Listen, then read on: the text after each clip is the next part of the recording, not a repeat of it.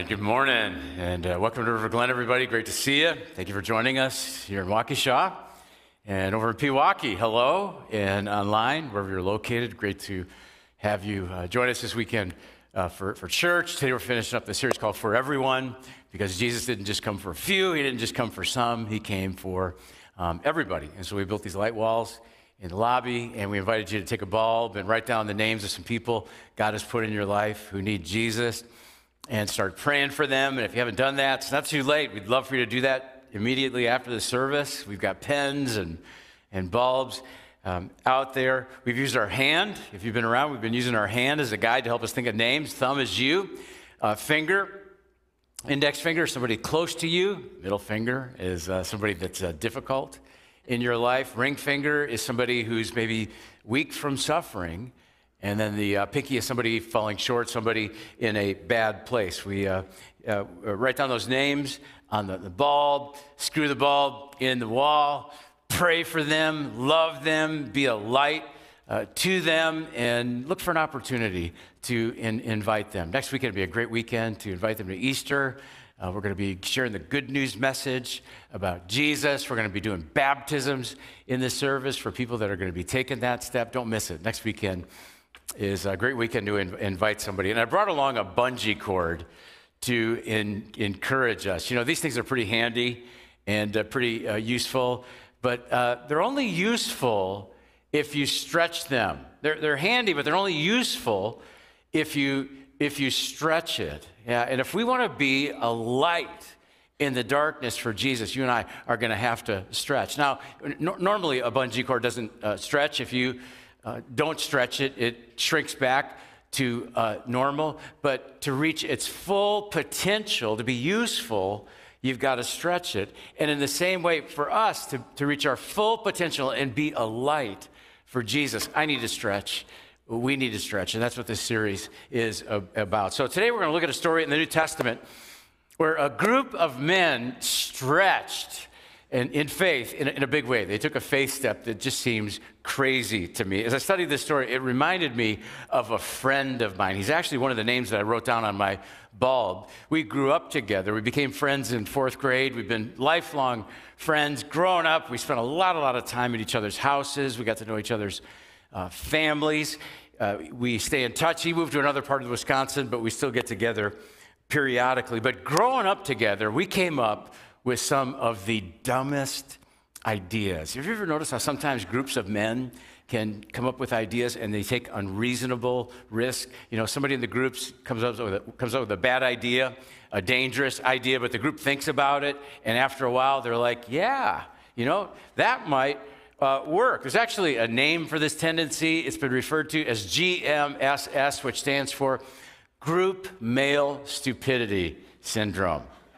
Yeah, and so I'm, I'm, about 15 years old. My friend and I are about 15 years old. It's before we had our uh, driver's license. There's no internet, no cell phones. We just loved riding our bikes, and we were really bored in the summertime. We grew up in West Allis, and we came up with this idea you know, what if we rode our bikes to Great America? Uh, that's what Six Flags used to be called when it first opened up. It was called uh, Great America. It's about 50 miles away in Gurnee, um, Illinois. Um, we'd never ridden our bikes that far before, and there's no way our parents would ever approve. But we looked at maps and we figured out a back roads way uh, to get to Great America, which is really a dumb idea. It's a bad idea. I don't recommend it. But the more we thought about it, the more we thought maybe this could work. And so we told our parents we're just going to be riding around locally on our bicycles on local trails, which was not true. And we met early in the morning on 76th Street. And I mean, we just rode as fast as we could, and we followed that backwoods route. And we got to Great America right before it opened. And we rode rides for several hours until mid afternoon. We got on, the, on our bikes. This was the hard part because we were really tired. And we rode home. And we got home for supper, and nobody ever knew. We never, we never got caught until 25 years later. I'm at a wedding reception, sitting at dinner next to my wife. My mom is at the table, and my friend and his wife. And my friend uh, starts telling stories about things we did when we grew up. And right in front of my mom, he tells the whole story about how we rode our bikes to Great America. And I felt so embarrassed. I mean, it's like that scripture your sins will find you out. And my, mom was shocked. Fortunately, she got over that and, and forgave and, and even laughed about it. But uh, my friend and I did some dumb stuff uh, together. Now, I share that story because it reminds me of a group of men in this Bible story who maybe had a slight case of GMSS, group male stupidity syndrome. And they put together a plan. I just can't believe uh, that they actually uh, did this. We'll pick things up in Mark chapter 2. It says, Several days later, Jesus returned to Capernaum. Capernaum's a little fishing village around the Sea of Galilee. Jesus spent a lot of time there teaching and ministering to people. He went away, and then Jesus came back, and news of his arrival spread quickly through the town. Soon, the house where Jesus was staying, some scholars think Jesus was staying, this was Peter's house. Peter's from uh, Capernaum, and Jesus was staying in this house, and it was so packed with visitors that there wasn't room for one more person, not even outside the door. So picture this jam packed house, standing room only. You can't get anybody else in there. And not only that, it's so packed you can't even get around the house. People have packed around it trying to get a glimpse of Jesus. Next verse says, While he was preaching God's word to them, four men arrived carrying a paralyzed man on a mat. They couldn't get to Jesus through the crowd.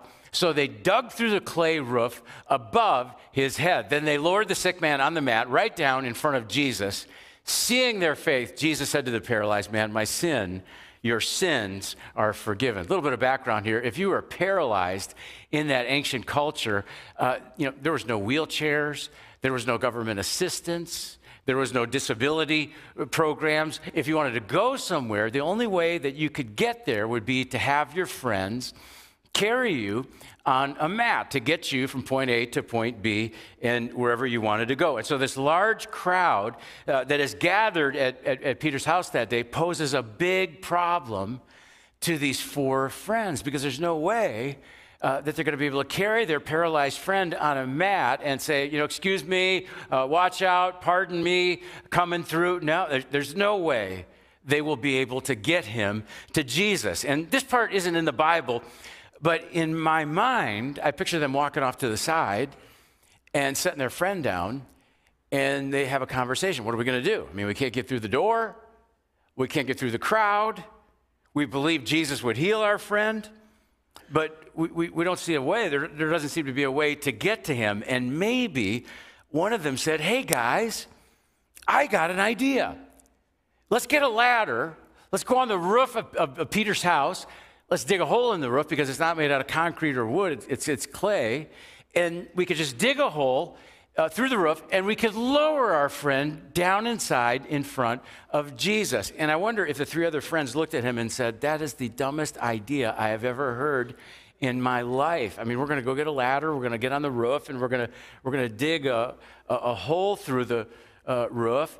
And, you know, and then we're going to look through the roof and we're going to say, Hi, Jesus and we're going to lower our friend uh, through the roof. Jesus is going to have mud and dirt in his hair. Everybody's going to be wondering what's wrong with uh, Peter's uh, roof. That is a dumb idea, but I believe they kept thinking about it and talking about it. Maybe a little bit of GMSS set in, and pretty soon they're running for ladders because this is going to be awesome. And here's what I love about these four friends they would do anything to get their friend to Jesus. Do you have a friend like that? Do you have a friend who loves you so much that they would do whatever it takes to get you to Jesus? Maybe you resonate more with the guy on the mat. Maybe you resonate more with the paralyzed man and you say, you know what, I feel like I'm on the mat right now. I mean, I feel like I hardly have the strength to get up in the morning.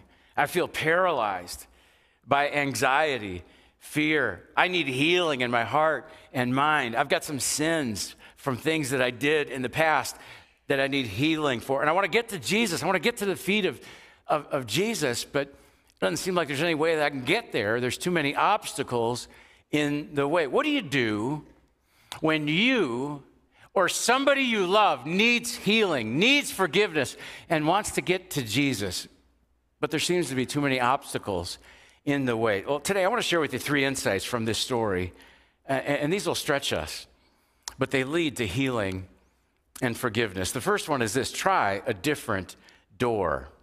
There's only one door to Peter's house, and it was blocked by the crowd. And sometimes we have doors in our life that appear closed as, as well. Maybe you want to get into a certain college and you get a rejection letter. Maybe you launch a new business and you got some really high hopes of how that business will do and the income you're going to earn, but now you're not even sure if it will make it. Maybe, you want to get pregnant, you want to have children, but every time you take a pregnancy test, it turns out uh, negative. Let me ask you, what are the doors of disappointment that exist in your life? You want to walk through those doors, but they seem to be closed. Well, those friends could have said, Well, door closed. I guess our friend's not going to get uh, healed today.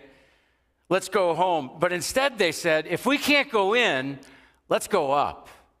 Sometimes you got to go, you got to go up. Sometimes you got to get off the human level and you got to get up to the Holy Spirit level. On the human level, I mean, there's lots of things that are impossible for us to do. On the Holy Spirit level, there's nothing that is impossible for those who believe. In fact, maybe the reason the door is closing in your life right now is, is because that's not your door. That's not the door that God has for you. God's got a different door. God's got a higher door. God wants to increase your faith. These, these four friends said, if we can't go in, then we're, we're going to go up. And so they get on the roof and they start digging, but they're not digging in their own power and strength. They're digging in faith.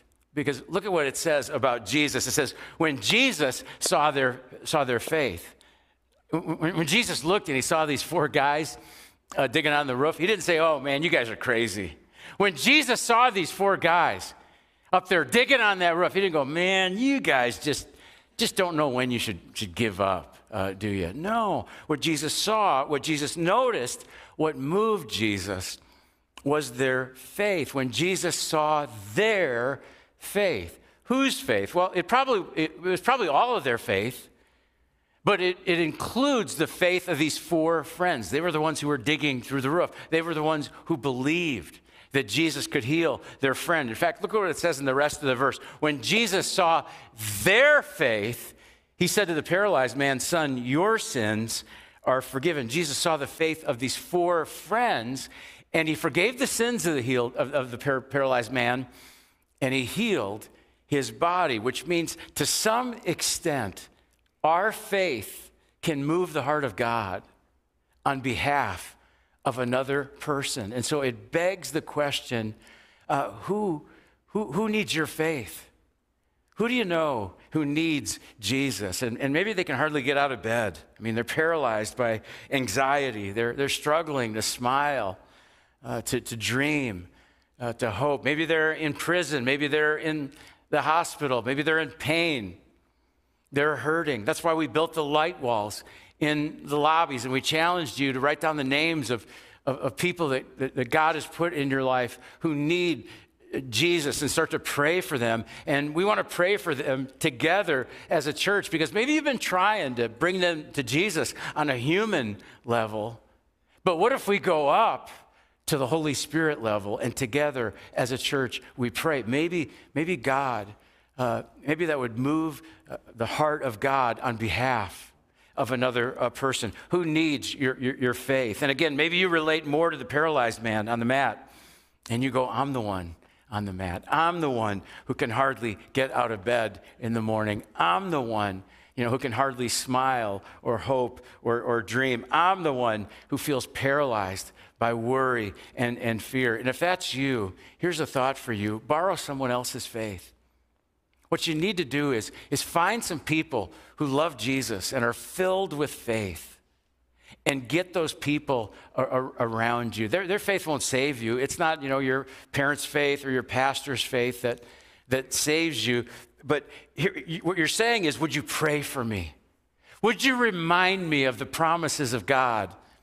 Would you remind me of the faithfulness of God? And next week, when I forget about, forget about those things, would you remind me uh, again? We need the help and support of other people, and that's why we offer so many groups and, and teams and ministries during the week because we need to connect and encourage each other. You can stop at the Next Steps Hub in the lobby after the service if you want to find out more about ministries that we have to offer. Sometimes we need to try a different door. You know, if you can't go in, go up. Sometimes you may need to borrow the faith of another person for a season.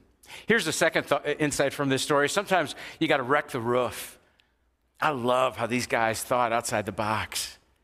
If these guys were inside the box thinkers, when they got to Peter's house, uh, they would have said, Oh, it's too full, it's too crowded, let's just, let's just go home. But then they would have always looked at their paralyzed friend and they would have wondered, Could we have done more for him? Could we have done something different for him? I wonder how many of us here are missing our miracle. We're missing the miracle that God wants to do in our, in our life because we, we simply because we, we, we just keep doing the same things uh, the same way um, that we've always uh, done them. Recently, I, I, went to the bank uh, to deposit a check. I hardly go to the bank anymore, but I had a paper check. And I uh, kept forgetting to go to the bank. I carried it around for several days. Finally, I remembered and went through the drive through and deposited my check. But then when I got home, I was telling my wife, and she showed me, many of you probably know this, that you can use the bank app on your phone, take a picture of the check, and deposit it electronically. It's called mobile deposit, and it's way easier and convenient. But I've always taken checks to the bank to deposit them since I was a kid. It's just how I've always done things. And I wonder if there were people in the crowd that day watching those four guys uh, dig the hole in the, in the roof, and they were going, Never seen it done that way before. You know, that's, that's going to make a mess. Wonder who's going to pay for the damages. Here's what I always want to be true about me, and I hope you want this to be true about you. I always want to be a person who's more excited when messy people come to Jesus than I am upset about the mess that it creates. Our church exists for messy people. Our church exists for people who need to be lowered down to Jesus. In fact, let me ask you what's your reaction when somebody digs a hole in the roof of our church? When you walk into this room and, and uh, maybe there's somebody new that you've never seen before and they're sitting in your seat in the auditorium. oh. Or maybe you walk in the room and you see somebody that you know outside of church and you know some things about this person outside of church and you're wondering, you know, what are they doing uh, here? Or how do you react when the music style isn't the style of music that you personally prefer. A few weeks ago, I went to one of the fastest growing churches in the country. It's actually in Milwaukee. It's called the Evolve Church, and they are reaching thousands of people for Jesus. And I went to their noon service on Sunday, and I thought, you know, who goes to church at noon on a, on a, on a Sunday? Uh, well, uh, lots of people go because they're reaching people who stay out late on, on Saturday night. And so uh, Sunday at noon works good uh, for them. And they play their music, I mean, really loud. And it's hard to find a parking spot. It, the lot fills up. But here's what I love 30 people made decisions for Jesus in the service that I attended. I always want to be a person who gets more excited when messy people come to Jesus than I get upset about the mess that it makes. And the reason is because I was that messy person. My life was a mess until I found Jesus and he forgave uh, my sin and healed my shame, and he began to make me into a new person. And I love the way so many of you, like these four friends in the story, you do whatever it takes to bring people to Jesus. Wrecking the roof means that we have a sense of urgency about our mission.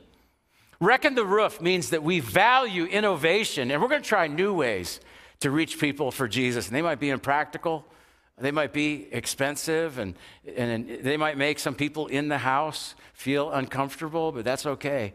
We're wrecking the, the, the, the roof. Wrecking the roof means that we've got a bias toward action. And I love the way how so many of you take action and serve and, and volunteer greeting people at the door, making coffee so that we make a good first impression and people feel, begin to feel the love of Jesus in the, in the lobby. uh, teaching kids, holding babies, teaching students, leading groups, leading teams. We have uh, ministry teams that spend hours and hours preparing so that we can do what we do on the weekends. We got hundreds of roof wreckers in this church, and I'm just so grateful for them. In fact, would you join me? Let's just show them some appreciation for what they do so that we can do what we do. Yeah.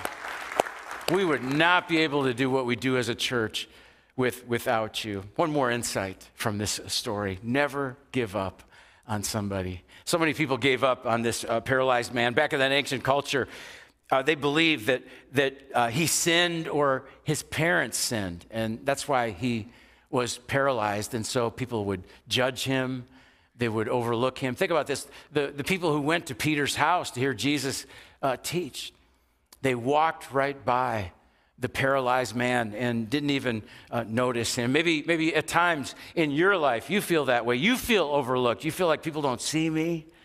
I can be invisible in a crowd.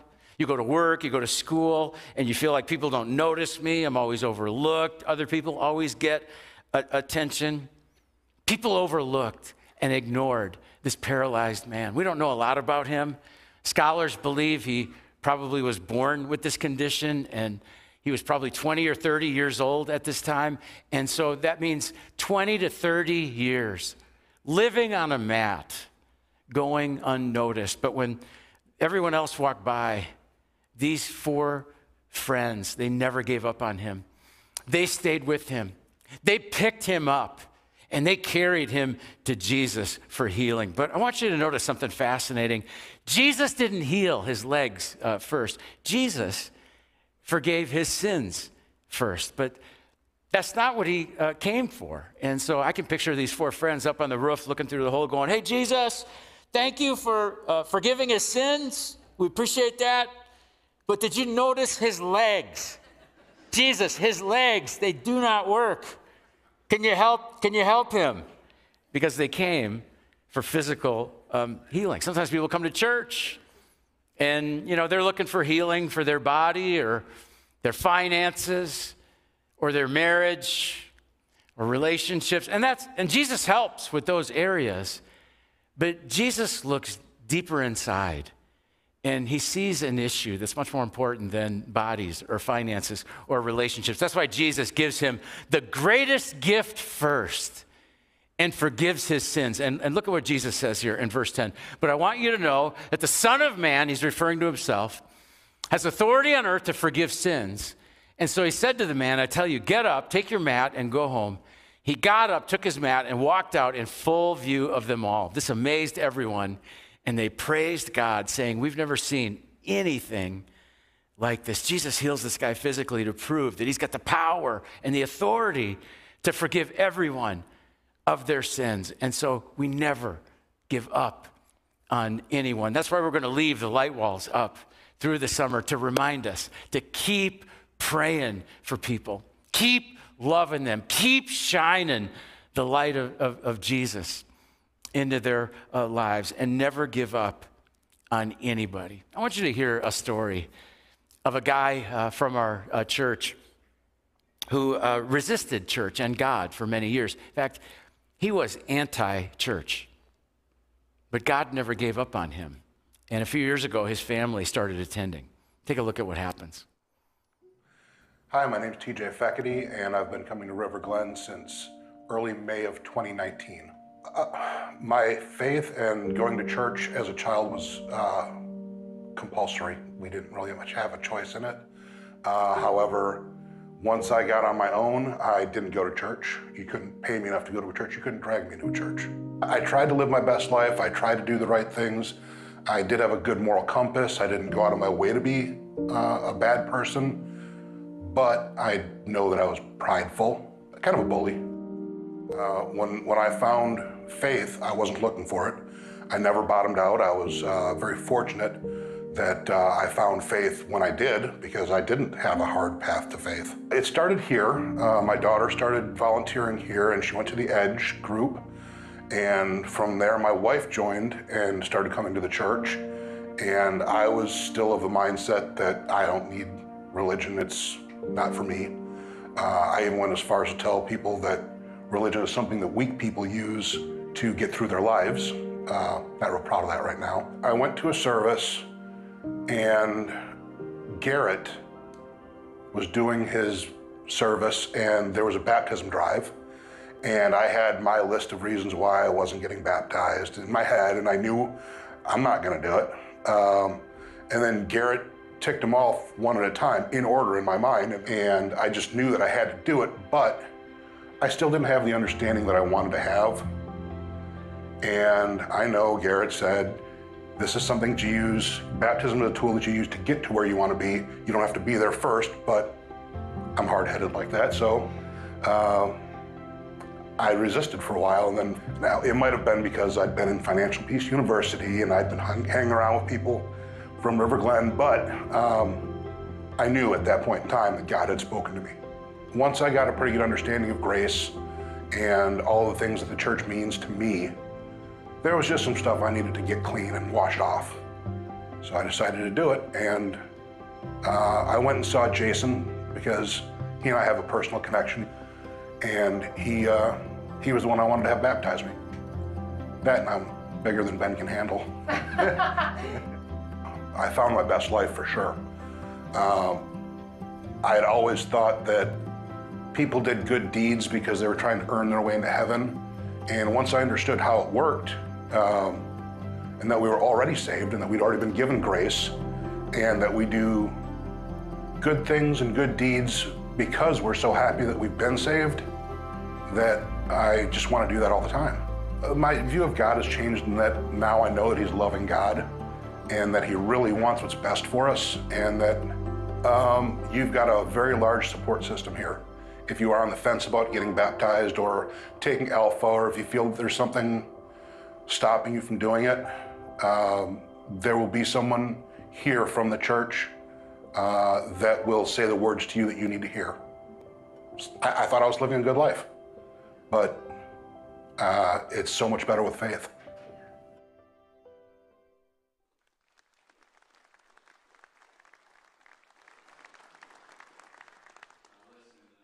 Big for me. Okay, I could have baptized him. I love his story, though. I love the way he came and he found uh, Jesus, and Jesus began transforming him. And I love the way he said yes to Jesus and, and getting uh, baptized. Uh, next weekend, we're going to do baptisms in all our services, and we'd love to include you in baptism. You picture with your life what Jesus did for you. Jesus on the cross, he's buried in the tomb, but he resurrects and come back, comes back to life. Every baptism tells the Easter story death, burial, resurrection. I can't think of a better time uh, to get baptized than Easter weekend. This is so important. Jesus himself got in the water and got baptized, not because he ever sinned. Jesus lived a perfect life, but he wanted to set an example for us to follow. And he commands his followers, not a suggestion he commands everyone who believes in him and follows him to demonstrate uh, your faith and your commitment uh, by getting baptized. And if you want to do that next weekend, it's a great, we got everything that you need. Uh, just let us know. You can uh, take out your phone right now and, and get signed up. You can fill out the welcome card in the seat back in front of you, drop it in the box on your way out, or drop it off at the Next Steps Hub if you got questions. Uh, you can also go to the Next Steps Hub. We've got people there, and and uh, they would love to, to help you uh, take your next uh, step. And I know that, you know, baptism might feel like a, uh, like a stretch, um, but God made us to, to stretch, to reach our full potential. And when we stretch in faith, I'm telling you, God works in amazing ways. When we stretch in faith, like this paralyzed man, like, these, like his four friends, uh, Jesus sees and he heals and he uh, forgives. We demonstrate our faith in, in baptism. And then Jesus has commanded another way to, for us to express our faith, and that's why every weekend we set aside time in our, in our service together to share communion as a way to remember the great sacrifice that Jesus made on the cross uh, to pay for all our sins. The bread represents his body